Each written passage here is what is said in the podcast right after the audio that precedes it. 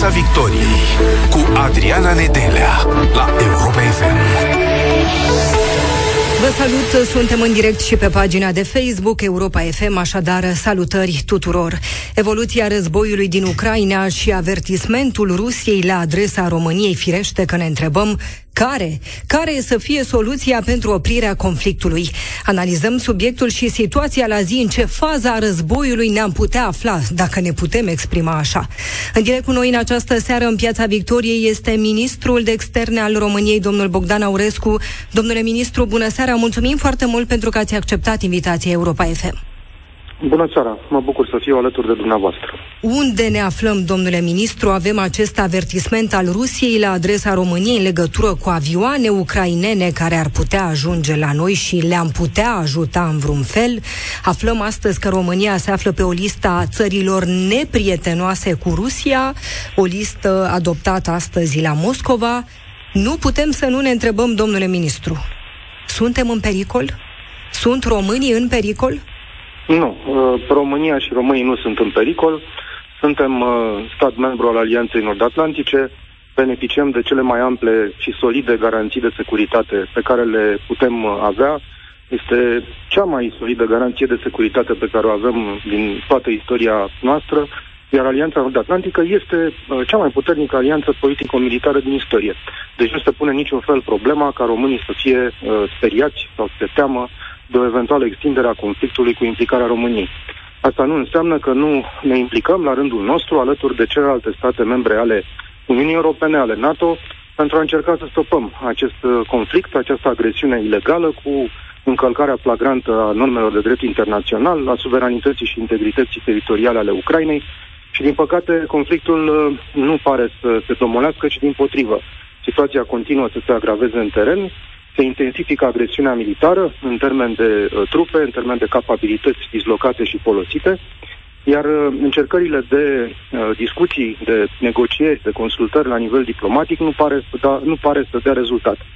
Din păcate, uh, cele două runde de consultări care au avut loc până în prezent nu au dat uh, un rezultat concludent, din potrivă, chiar și ceea ce s-a putut conveni și anume acel coridor umanitar prin care să fie uh, extrași, să fie evacuați civilii din câteva orașe ucrainiene înconjurate de forțele ruse, uh, nu a fost, uh, acea înțelegere nu a fost respectată de către forțele armate ruse.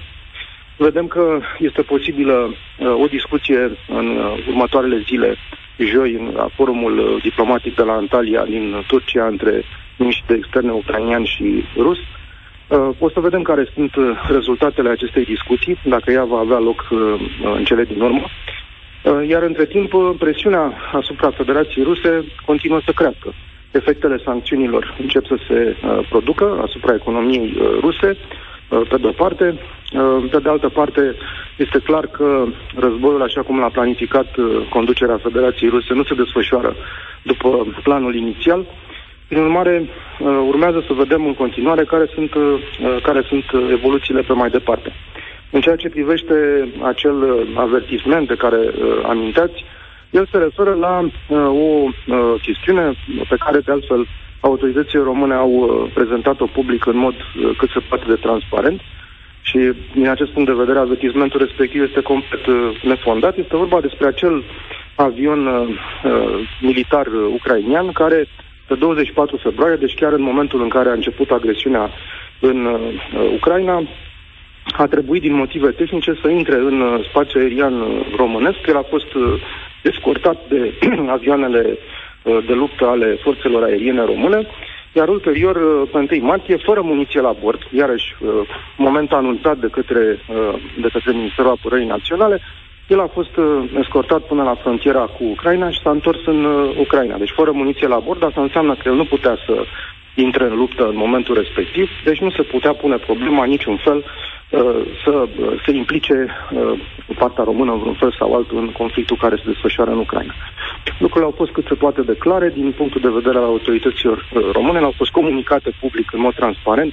Avertismentul pe care Ministerul Apărării rus l-a transmis la adresa României este deci complet neîntemeiat. Urmează... Sigur că astăzi am da. văzut și această așezare a România alături de alte state pe lista așa numitelor state neprietenoase. Uh, de fapt, toate statele membre ale Uniunii Europene au fost trecute pe acea uh, listă, alături de alte state uh, din categoria partenerilor comunității occidentale.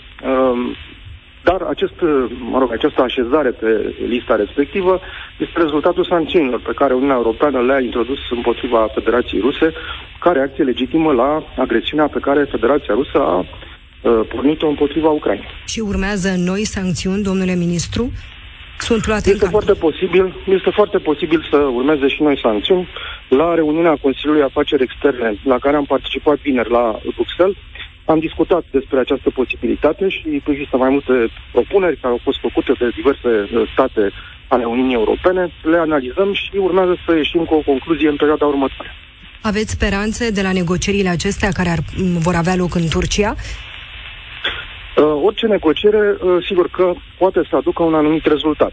Este uh, datoria diplomaților să discute și să încerce să găsească soluții.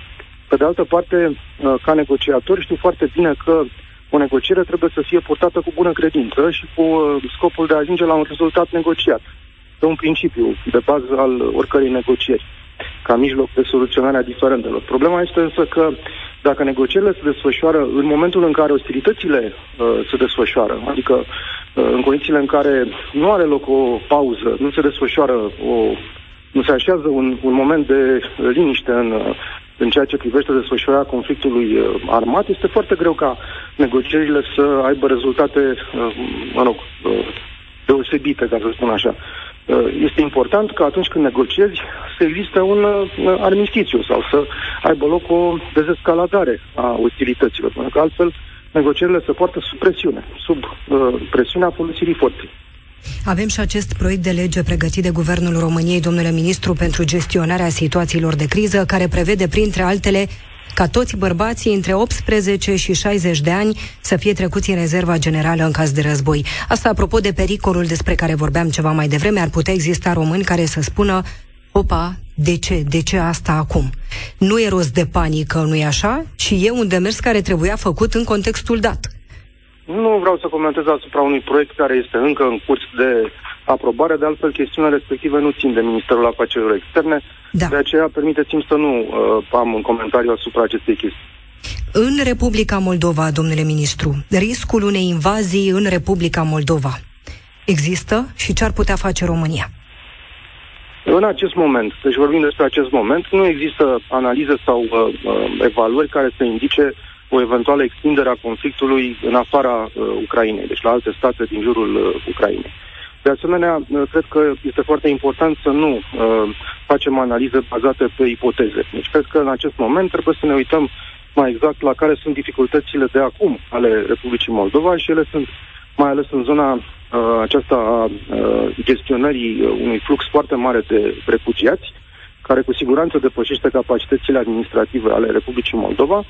Spuneam chiar astăzi la conferința de presă cu omologul meu canadian, care a venit astăzi la uh, București, că uh, pentru Republica Moldova, cel mai probabil uh, avem de-a face cu un număr de refugiați care este cel mai mare pe cap de locuitor dintre toate statele uh, Uniunii Europene care se confruntă cu o astfel de situație. Și de aceea România, în înțelegere cu uh, Republica Moldova, creează un coridor uh, verde care să permită tranzitul refugiaților care intră din Ucraina în Republica Moldova spre frontiera dintre România și Republica Moldova pentru a prelua această sarcină complicată pe care autoritățile din Republica Moldova, în mod uh, obiectiv, uh, nu au cum să o soluționeze. Și este nevoie ca uh, toate statele membre ale Uniunii Europene, Uniunea Europeană în ansamblu, dar și alți parteneri, de exemplu, astăzi am făcut uh, un apel și către partenerii noștri canadieni să acorde sprijin Republicii Moldova pentru a putea să gestioneze această situație. Tot săptămâna trecută am uh, trimis împreună cu omologul meu austriac o scrisoare către Comisia Europeană și către înaltul reprezentant uh, Joseph Borrell pentru a aloca un pachet de asistență financiară consistent în așa fel încât Republica Moldova să poată să facă față provocărilor care decurg din această criză, fie că e vorba despre uh, refugiați, fie că este vorba despre o eventuală nouă criză a uh, energiei în Republica Moldova, sau dacă este vorba despre alte provocări care afectează indirect uh, economia uh, Republicii Moldova uh, prin efectele secundare, să spunem, ale acestei uh, crize. Vizita vicepreședintei Statelor Unite ale Americii în România și importanța ei, ce aduce, ce va aduce? Uh, iarăși, nu vreau să comentez acum despre această vizită, pentru că ea este în curs de, uh, în curs de proiectare, uh, dar uh, cred că este foarte important uh, că statele uh, partenere ale României, mai partenerul strategic american, dar și celelalte state aliate, arată solidaritate și sprijin pentru securitatea uh, României, pentru securitatea aliaților de pe flancul estic. Iar acest lucru se vede și în uh, desfășurările de trupe pe uh, flancul estic în România. Avem deja un număr important de militari americani, de tehnică americană, uh, de asemenea trupele franceze care au ajuns deja în uh, România, de asemenea uh, urmează trupele belgiene, trupe uh, din partea uh, Portugaliei, Uh, și alte aliați care se gândesc în modul cel mai serios uh, să acorde sprijin României printr-o intensificare a prezenței pe teritoriul României, deci în sudul flancului estic. O ultimă întrebare, domnule ministru, un mesaj pentru români și poate mai țintit de atât. Ce le-ați spune adulților să le spună copiilor? Ce le spunem, domnule ministru, copiilor despre război? Dacă acum v-ar auzi copiii români, ce le-ați spune? Ce se întâmplă în lume? Ce se întâmplă în Ucraina? În primul rând, uh, mesajul este cel de siguranță pe care uh, România uh, o are în acest moment, de securitate față de toți uh, cetățenii români, față de societatea românească, pe care o dă această umbrelă de securitate pe care o, uh, o proiectează Alianța Nord-Atlantică. În al doilea rând, cred că este uh, un prilej foarte bun, pentru că, până la urmă, uh, și această criză poate să aducă o anumită contribuție din acest punct de vedere, este un prilej foarte bun pentru a arăta ce înseamnă solidaritate, ce înseamnă uh, empatie uh, umană.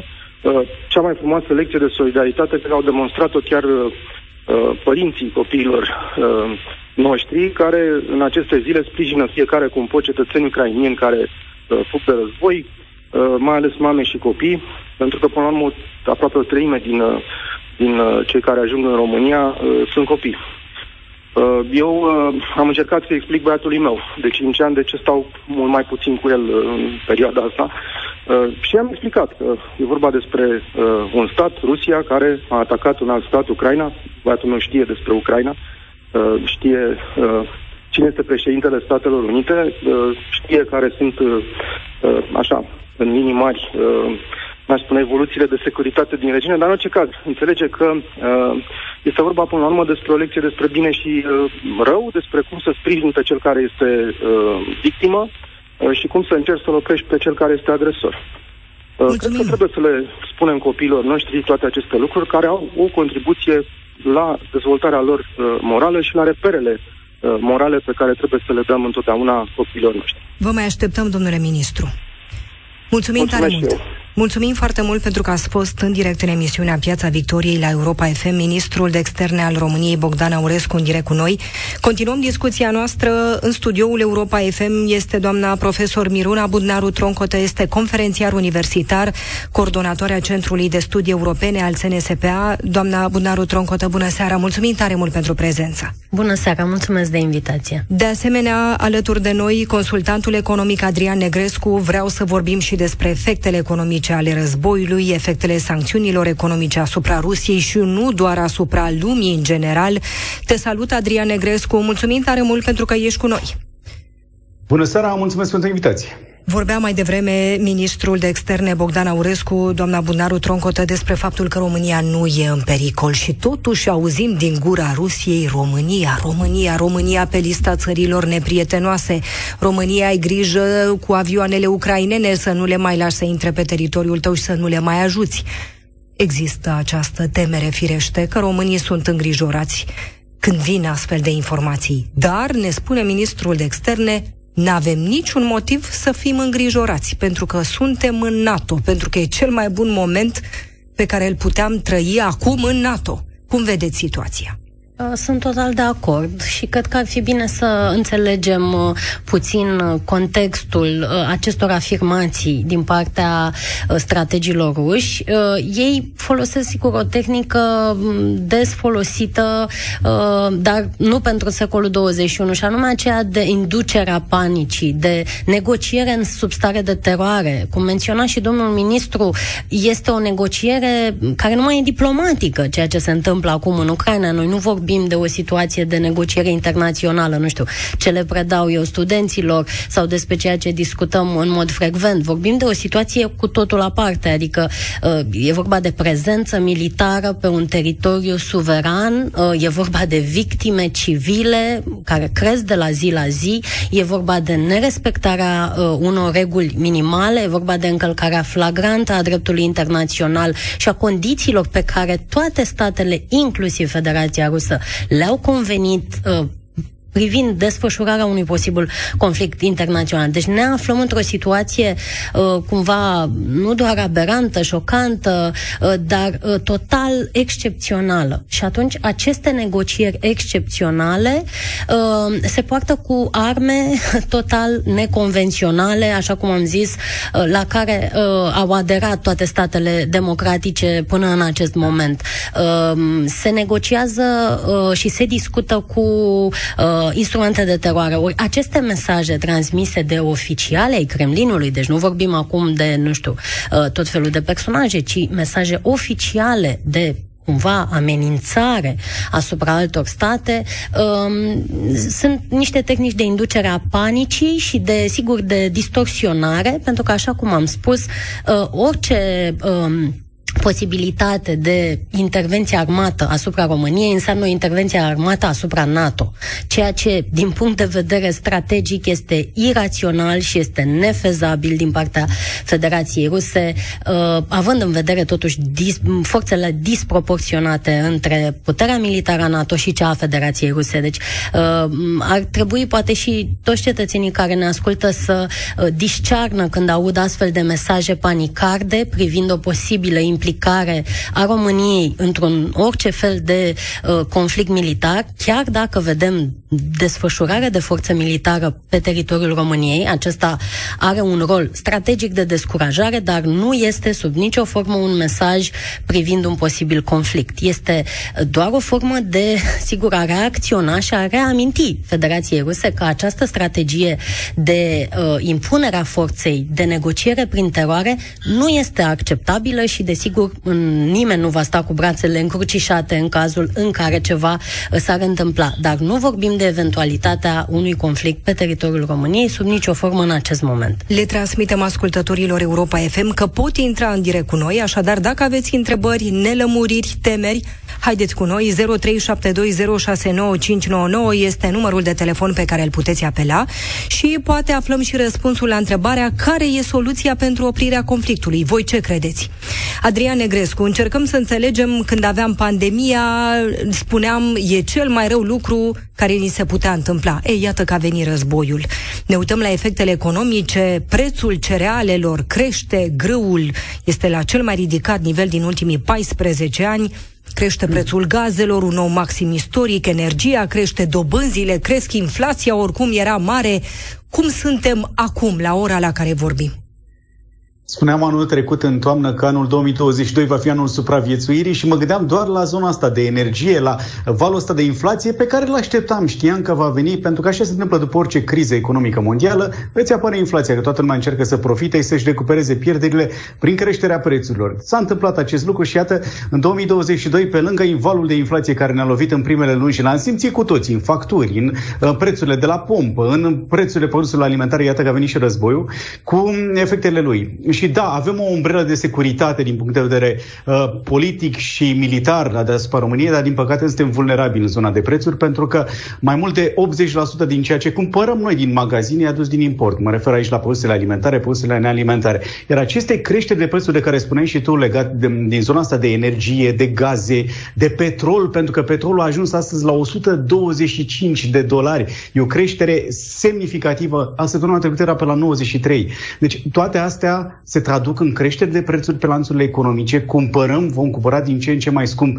tot ceea ce ține de viața noastră de zi cu zi și practic vom plăti până la urmă și factura aceasta a războiului din, din Ucraina, indirect, Uh, prin aceste prețuri crescute. Și mai e, o, e mai o temere și mi-e teamă de faptul că cei de, la, cei de la Moscova, agenții Moscovei, încearcă și văd că reușesc în anumite, în anumite feluri să inducă panică în rândul oamenilor care au niște bani la bancă. Și se întâmplă nu numai la noi, se întâmplă și în Polonia, și în Ungaria, și în Bulgaria. Se induce ideea că sistemul bancar ar avea probleme, că băncile ar fi vulnerabile și de aceea îndeamnă pe oameni să scoate banii din bănci. Nu este vorba de așa ceva și aș vrea să fac un apel la ascultătorii noastre să nu creadă în ceea ce scrie pe social media. Sunt fake news-uri care nu au legătură cu realitatea financiară a României. Băncile noastre sunt solide, există suficienți euro și dolari în România, suntem conectați la, la piața europeană, astfel încât nu sunt probleme de acest gen. Deci da, trebuie să fim îngrijorați, trebuie să ne facem niște rezerve pentru, uh, pentru a avea cash, că nu strică niciodată să ai niște cash în casă, dar să nu o ducem în zona asta de disperare pe care și-o doresc cei de la Moscova, agenții Moscovei și cei care încearcă să profite de pe urma acestei situații. Este acesta planul, doamna Bunaru Troncotă, răspândirea unor astfel de informații care să creeze ce? Panică pentru a vedea în Rusia ce? Un colus, un dușman uriaș, real, credibil, poate cel mai puternic. Așa este și este în mod evident că se întâmplă asta și nu uh, de ieri de azi. Acest război hibrid, cum a mai fost numit, purtat în cu totul alte forme decât suntem noi obișnuiți, uh, purtat în afara uniformelor militare, că despre asta vorbim. Războiul actual din Ucraina se poartă foarte mult și pe social media și uneori uh, fiecare dintre noi suntem părtași și de aceea e, e bine să devenim conștienți de asta, să devenim conștienți că suntem responsabili pentru orice dăm uh, share, pentru orice împărtășim și uh, chiar și pentru discuțiile private pe WhatsApp pe aceste teme. Este foarte important să uh, distribuim informații uh, verificate pentru că orice astfel de tip de informație, cum a fost și exemplul uh, dat mai devreme, uh, au uh, un rol uh, strategic. Pe de o parte, în a crea uh, această imagine de uh, putere, de mare putere care, uh, de care toate celelalte state depind și uh, de care Uh, toate celelalte state trebuie să se teamă, da? Mm, sigur, e cumva o imagine care iarăși ne aduce aminte de uh, tehnicile URSS și de războiul rece, deși suntem foarte departe de acea uh, perioadă. Uh, revenind la, la dezinformare și la rolul acestor uh, imagini, ele Desigur, uh, mai uh, doresc și altceva și aș vrea să mai semnalez o serie de alte mesaje pe care anumite persoane în spațiu public le răspândesc în aceste zile. Uh, ele, um, de asemenea, pe lângă panică, doresc să semene și neîncredere, dezbinare și polarizare.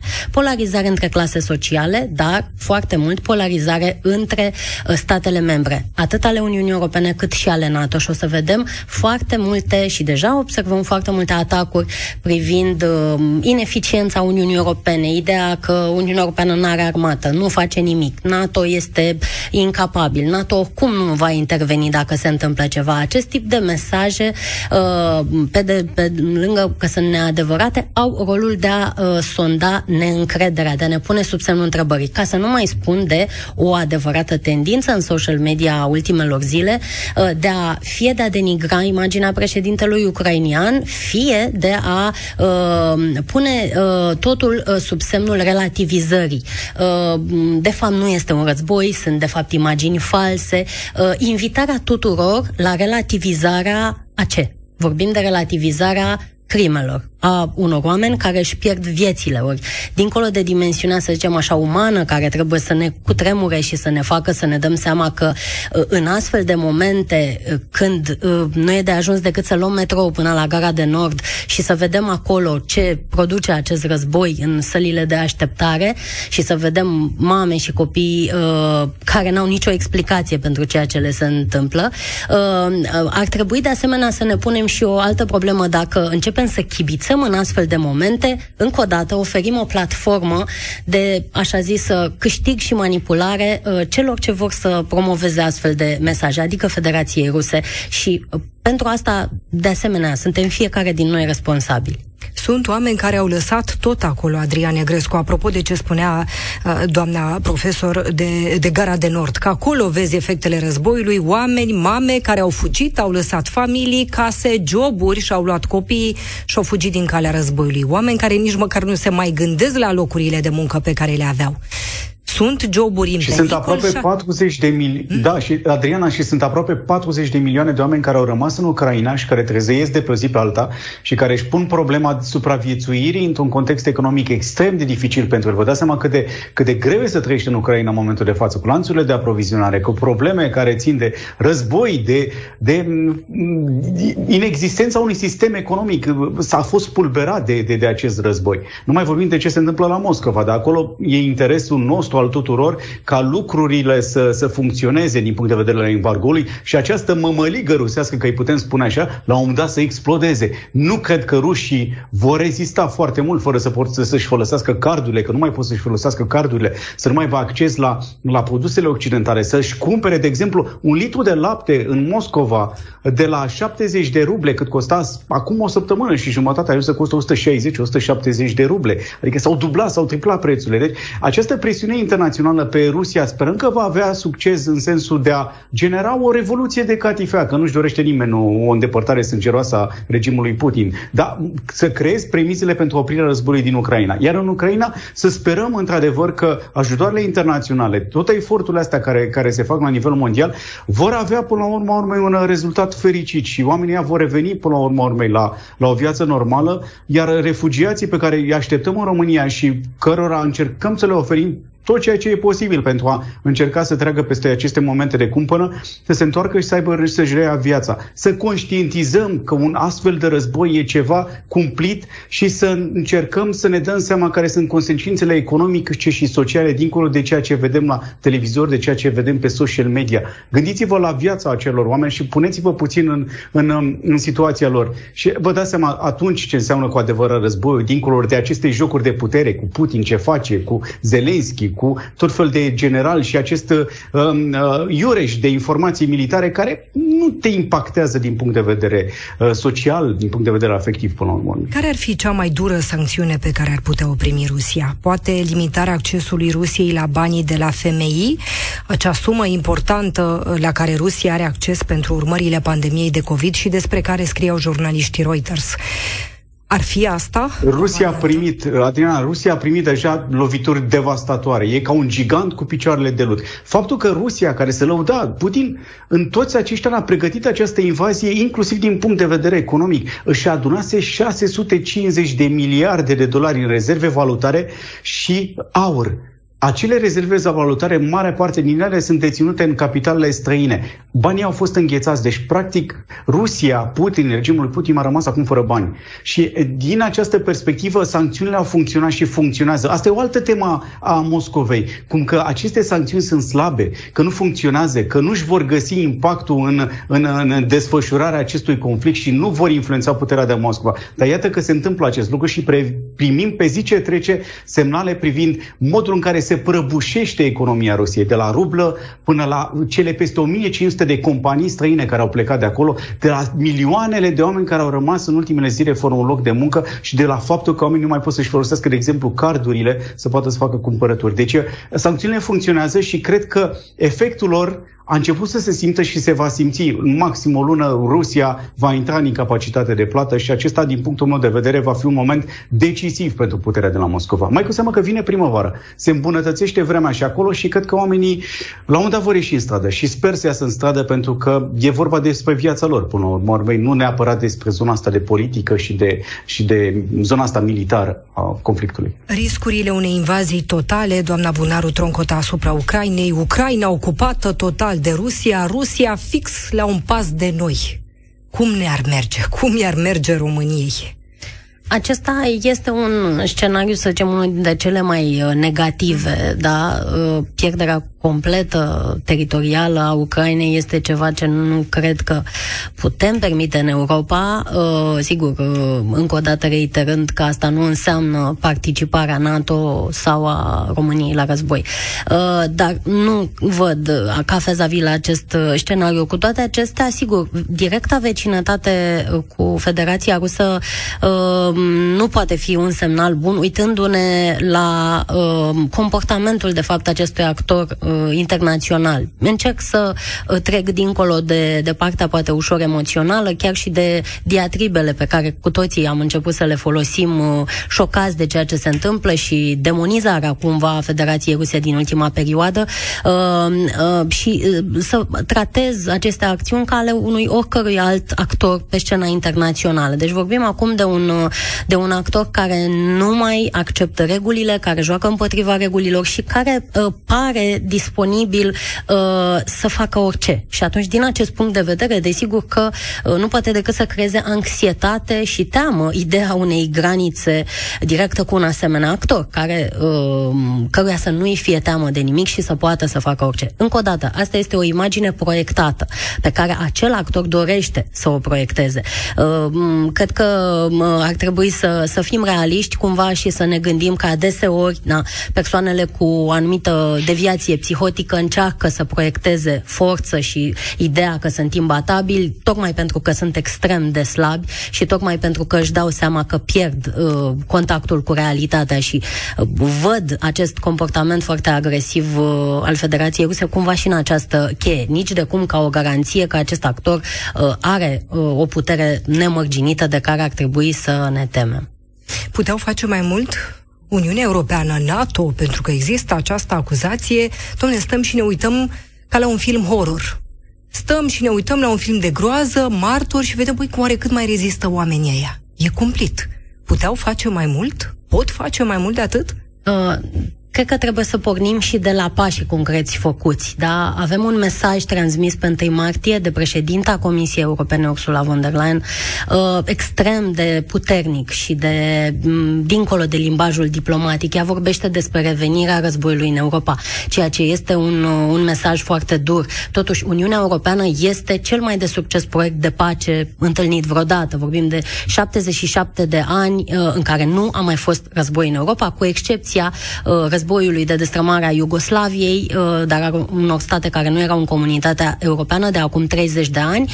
Uh, și, uh, desigur, revenirea războiului în Europa ne aduce aminte și de invadarea Cehoslovaciei sau chiar de intrarea URSS în Budapesta, deci de niște momente în care, după cel de-al doilea război mondial, credeam că războiul este imposibil și aceste credințe ne sunt puse sub semnul semnul întrebării. Și uh, Uniunea Europeană a făcut un gest uh, pe 4 martie foarte concret și foarte important, a declanșat un sistem de protecție civilă pentru a oferi un statut special uh, tuturor refugiaților din Ucraina, ceea ce le facilitează mm-hmm. accesul pe piața europeană la uh, dreptul uh, de muncă, dreptul de școlarizare a copiilor și așa mai departe, o măsură uh, extrem de importantă da, și care are efecte directe. Uniunea Europeană, încă o dată, este o uh, organizație economică și de cooperare politică, nu o organizație militară. Uh, cu toate acestea, Josep Borel, sigur, în altul reprezentant pentru afaceri uh, externe și de securitate, a dat de asemenea un m- mesaj uh, tranșant, și anume solidaritatea statelor europene și condamnarea încălcării suveranității uh, Ucrainei. Iar NATO, uh, așa cum uh, vedem uh, zi de zi, desfășurarea uh, uh, de, de trupe pe flancul estic uh, vine ca ca un garant de securitate pentru toate statele membre NATO, dar și pentru Ucraina, care este un uh, stat ce dorește o cooperare tot mai mare cu NATO. Să nu uităm că, de fapt, de aici uh, a izbucnit a totul. Ni se alătură Bogdan acum în ascultător Europa FM. Te salutăm, Bogdan! Bună seara! Te salutăm și te ascultăm! Uh, deci eu vreau să pun sub semnul întrebării afirmația ministrului de externe, conform căreia România nu se află deloc în pericol. Uh, afirmația lui mi-a dus aminte de afirmațiile conducătorilor noștri dinainte de impunerea restricțiilor de circulație, acelea care au durat uh, două luni, nu știu ceva, două luni, nu mai țin minte exact, în 2020. Uh, înainte de, de stabilirea acestor, de impunerea acestor uh, interdicții, Uh, știu că la fel au circulat tot felul de știri false pe internet. Că Bun, deci crezi, Bogdan, că acum statul... suntem în pericol. Chiar dacă România este NATO, tu crezi că România e în pericol? Uh, păi, Da, bineînțeles, indiferent de ceea ce spune ministrul de externe, adică știri false, știri false. Mulțumim da? mult, hai să ascultăm. Știri false în prezent. Ascultăm și okay. opinia invitațiilor noștri. Mulțumim tare mult pentru că ai fost cu noi, Bogdan. Există această neîncredere, doamna Bunaru Troncotă, concluzii cu dumneavoastră vom merge și la Adrian Negrescu. Da, neîncrederea românilor în politicieni există și neîncrederea în cei care ne conduc și îi conduc. Ce i-ați putea spune lui Bogdan? Și probabil sunt mulți români care se îndoiesc. Domne, nu mai am încredere. Ehm, trebuie să înțelegem că aici nu este o chestiune care depinde de politicienii români sau de mesajul lor sau de baca politică în care se află temporar. Aici este vorba despre respectarea unor principii de drept internațional care fac în acest moment nefezabilă intervenția Federației Ruse într-un stat aliat NATO, cum este România. Iar dacă acest lucru s-ar întâmpla, vorbim de declanșarea unui război de proporții globale, adică iarăși un scenariu exact în care România nu este singură singură. România este alături de celelalte state membre NATO, fiind cea mai puternică NATO forță militară din acest moment. Deci vorbim de o disproporție enormă față de Federația Rusă. Este orice acțiune militară pe care ar întreprinde-o Federația Rusă pe teritoriul României nu ar avea nicio șansă de avansare. Da? Deci este un scenariu nefezabil menit strict să, induce, să inducă panică. Și așa să și rămână. Adrian Negrescu, în vreme de război, ce planuri financiare să ne facă facem? Ce recomandări ai pentru cei care ne urmăresc acum? Ce să facă? Să pună bani deoparte? Să economisească mai mult dacă au de unde? Ce să facă? Eu cred că e vorba de cumpătare, până la urmă, în tot ceea ce facem. Adică, cel puțin în zona asta financiară, de banii care câștigăm fiecare, mulți, puțini, uh, fiecare cum își tămuiește banii, să se gândească concret dacă ceea ce cumpără, servicii, bunuri, uh, lucruri, uh, sunt neapărat necesare într-o perioadă așa de, așa de grea în care ne aflăm. Adică să încercăm să ieșim din zona promoțiilor, pentru că e o, e o avalanșă de promoții în perioada asta la tot felul de produse care de fapt nu ne trebuie și să ne focusăm pe ceea ce ne interesează, adică pe produsele alimentare, pe utilități, plăți, să ne punem niște bani deoparte și este ideal, din punctul meu de vedere, să avem măcar bani puși deoparte pentru două, trei luni de, de, de supraviețuire din punct de vedere financiar, pentru că suntem într-o situație economică dificilă. România este lovită puternic de aceste valori de scumpiri și multe dintre companii vor închide în perioada asta și dacă să nu te trezești fără un job și să rămâi și fără bani, ar trebui să te pregătești pentru asta. Și asta înseamnă să spui niște bani deoparte. E esențial ca în vremurile astea și nu numai acum, întotdeauna să ai niște bani puși deoparte. Să nu ne scoate bani banii din, banii din bănci, că e o prostie din punctul meu de vedere. Și da, e bine să ai și niște valută, pentru că valuta, adică euro, dolari, dolarii, mi se pare foarte, foarte, o valută foarte bine um, căutată acum în momentul de față, având în vedere um, faptul că Statele Unite vin pe o poziție de forță în acest conflict și impun stabilitate. Deci să avem un mix de, de, de, de, de, de valute care să ne permite să supraviețuim. Da, eu știu că sună, sună elitist, sună ca și cum am vorbit unor oameni care câștigă 50.000 de euro pe lună. Nu. Trebuie să avem fiecare grijă de noi, să ne, să ne facem rost de bani și să ne pregătim, din păcate, pentru scumpiri. Mulțumim. Pentru că scumpirile vor continua și vor, vor fi mult mai mari. Mulțumim foarte mult. Adrian Negrescu este consultant economic. Te mai așteptăm alături de noi. De asemenea, doamna Miruna Bunaru Troncotă, conferențiar universitar, coordonatoarea Centrului de Studii Europene al SNSPA. Mulțumim tare mult pentru prezența în studioul Europa FM. Rămâneți cu noi, urmează știrile în doar câteva momente. Numai bine!